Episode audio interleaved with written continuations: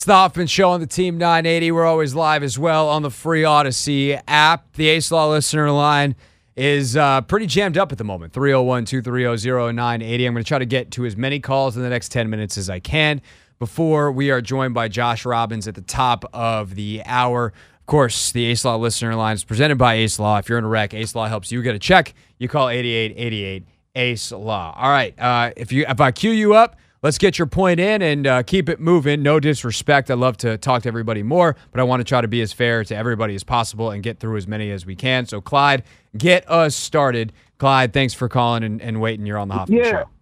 Yeah, yeah, yeah. Thanks for taking my call, and I enjoyed everything you've said, and you are right. If you want to blame somebody, blame Ron Rivera, because he, uh, he was right about only one thing. Building a culture, but he didn't know how to build a winning culture, a winning spirit. I remember the first game. John Allen, I think, said when, when they, they were behind, and he said, all we need is one more play. And they came back and won that game. And all I know is I never heard that again the whole season. So um, he wasn't the man to build a spirit there. And I don't think it's uh, uh, Sam's fault at all. All right, Clyde, thanks for the call. Let's go to Saeed. Saeed, thanks for calling. You, sir, are back on the Hoffman Show. Hey, um, thanks. Um, we don't have time for me to talk about fantasy football, so I'll not, do that next Not today, time. Unfortunately, but, but the day will come. Yeah, yeah. Yeah, but the um, I would say this. Sam Howell, my opinion hasn't changed. He's more than what we expected, but he's still less than what we needed. Uh, I really don't think uh, I've seen too much – Uh, I don't know, we don't like using this word, development uh, on the team. Sam Howell was patting the ball in North Carolina. Sam Howell was throwing the ball into linemen in North Carolina when they mm-hmm. batted it down. Sam Howell was having trouble understanding uh, what to do within the pocket and wanted to leave the pocket all the time in North Carolina. Sam Howell took sacks in North Carolina. Nobody watched that tape after they drafted him and worked on any of those things and then threw him out there. And, and, and so for me, we don't have any development. We're not developing the players. We're not developing coaches. We're not developing executives. We're not developing anyone. And by the way, for the caller who mentioned the I N Ts, I'm glad you said something. When you throw the ball a bajillion times, yeah, your your probability right. of throwing picks is going to come up. That's kind of how this works. Right. Anyway, the, percent, the percentage times the total equals a higher number when the, the total is a higher number. Um, thanks for the call. I, I think that, like, to me, the larger point is not that they're not developing, although that is something that is a worry. I also look at how that works league-wide, and quarterbacks tend to just kind of continue on the trajectory that they're on. If they're sack-prone, they will always stay some level of sack-prone. It's how good do you get at the things that you're good at, and that's where Sam hasn't really grown, it feels like, very much this season. But I think also it's it's an O C and a head coach and an offensive staff and a team, a G M, to to not let Martin Mayhew off the hook. Like, they looked at that quarterback and said, we can use that here with these people and this system. And they didn't go, yo, we need to upgrade the offensive line if this is who we're going to play at quarterback. We need to, and not like, again, the offensive line's not terrible. But not terrible isn't good enough against Sam uh, in front of Sam Howell. You need really good. You also need to probably run the football more. I'd say you probably need to run him more. Like, there's a lot of choices they made that are simple A B switches that if you know Sam is who he is, which is their job, you would never do that if you were either trying to win football games or allow him the time to develop. Let's go to Brian. Brian, thanks for calling. You're on the Hoffman Show. What's up, Chris? How's it going? I'm good, man. I'm good. What you got for us? So early in the season, there, there was a point, I would say the first half, where Sam had did enough for me to say, okay, he can be our starter for twenty twenty-four, and when the offseason comes, let's focus on everything else. However, my opinion changed on him where it became, when it became clear, and as it's becoming clear that we're going to have a top five pick. And I look at the reality, Craig, which is this. For all intents and purposes, in the twenty-four se- offseason, Josh Harris will be a new owner. He's going to have a new G M who's going to have a new head coach who's going to have a new offensive coordinator. I think it just makes sense to think that those that group is going to want to sit down and bring their guy in and not have to hitch their wagon to Sam Howell, who he's been okay, but he hasn't done enough for a whole new regime to go all in on him. So thanks for taking my call. Listen to your thoughts. Yeah, Brian, thanks for uh, thanks for calling in. I think that is probably or it's possibly correct, but I think the new regime's in a good spot. Like, they have all the tape on Howell. There will be someone on this staff and some people in the building who are retained. You're not going to literally replace one hundred percent. And even if it's like a low-level offensive staffer, you know, some quality control coach type of person, you can ask that guy, like, hey, what's Sam's work habits like? How does he treat people in the building? Like, there's lots of public comments uh, of players like Andrew Wiley, who has been around Patrick Mahomes. You say what you want about Wiley as a pass blocker, but I trust that guy's judgment on on dudes in N F L locker rooms. And Andrew Wiley loves Sam Howell. And so I think that from like the the data that you're taking in, you look at, and this is what they should do every single season, but especially it becomes important this season given the draft pick and given the nature of where they are in their franchise's trajectory.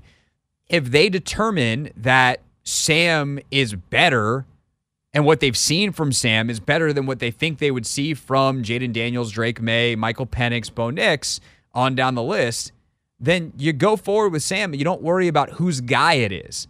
He becomes your guy.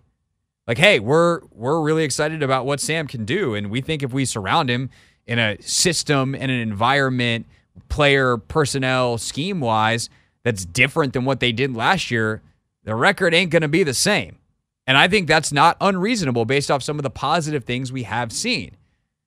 But I also won't be mad if they're like, yeah, uh, we think this Jaden Daniels kid is going to be awesome.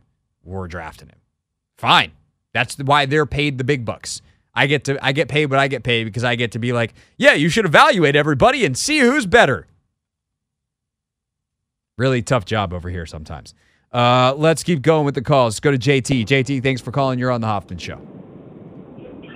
Hey, what's up, fellas? Uh, glad glad you uh, took the call. But um, uh, very similar to everything that, that you just said. Um, you know, Sam, I think Sam has shown us a lot of great things uh, beginning of the year. I, I do take into account, and I, I know most most most of us have, uh, that a lot of those big games Uh, we're against some lesser defenses, and as, as sure. we face some of our tough, our, our tougher defenses, um, the outcome, you know, hasn't always been the same. And I, that's not to say it's something wrong with Sam. That's most quarterbacks. Um, however, right. being that we'll have a top five pick, um, you, you, you gotta. I mean, and a G M knows what they have to do, but they they gotta take into account the type of talent that's going to be available in this year's draft at the quarterback position. Um, and with that being said, you know, it, they, in my personal opinion, if you feel one of those other guys, you know, probably um, who will be available, Dan- Daniels or May, you, you, you gotta you gotta shoot your shot. I, I think Sam, sure. I, I think Sam is probably you know, you know, an average starter to to, to great backup uh, at best. What I've seen so far, the problem, I think you guys have just stated this, is that the offense that we ran this year with, with E B just really has not done the best job possible in insulating Sam with, you know, not running the ball uh, and just, just the offense that, that we have. And so we really did not get the, the, to really get a good look at Sam and who he is uh, or who he can be. Uh, so with that being said, yeah. with that indecision, you, you, you can't go into another season with indecision. You, you just got to shoot your shot. And I think you got it. You got to select uh, and go get a quarterback. All right, uh, thanks for the call, J T. I mean, I think I think J T said something there and like kind of caught himself that is a good catch and um, is correct. We've seen who Sam is. What we haven't seen is what he could be. And that's the, ultimately the question that we're trying to ask here is like Sam Howell has shown he can be a guy who throws it for three hundred, almost four hundred yards in a game. Um, that's not easy to do in the N F L. Um, Sam has also shown he's a guy who can go eleven for twenty-six for one hundred two yards and a touchdown and an interception against a Rams defense that's solid, but not amazing. Um, but I think the question you have to ask is, okay, yes, there's talent at the quarterback position in this draft. And do you risk? Here's the here's the risk. You don't draft a quarterback. Sam is good enough to get you back in the eight and eight range. Now, obviously eight, nine, nine and eight, whatever, maybe on a good year, ten and seven. but not actually good enough to win a Super Bowl, and now you're back in the wheel of mediocrity and you missed your chance. That's what would terrify me if I was a G M. But if I thought Sam was good enough to not be stuck there, where I'm like, this is a ten-win-a-year quarterback. We got the next Dak Prescott, which I know, you know, Commanders fans are going to be too excited about Dak Prescott because he hasn't won that many playoff games, but, like, Dak's very good. If we got the next, not the next Brady, but the next Dak, the next Kirk, the next top, solidly top ten quarterback to come out of the fourth round or later, that if you surround with a great O-line, good skill, good to great skill position players, and you stack up the other side of the ball, you can you can be one of the favorites in the N F C year in, year out. I think it's also tempting to say, like, hey, all everyone else is going to get distracted by the quarterbacks. We're going to get a number one pick caliber left tackle at four in Olu Fashanu out of Penn State. If you think he's that good, that becomes really tempting. And this is this is the the roller coaster we're going to ride together as we get more and more input on all the draft stuff over the next four months, five months, until the end of April and the N F L draft finally comes. Um, that is Vibe Check Tuesday.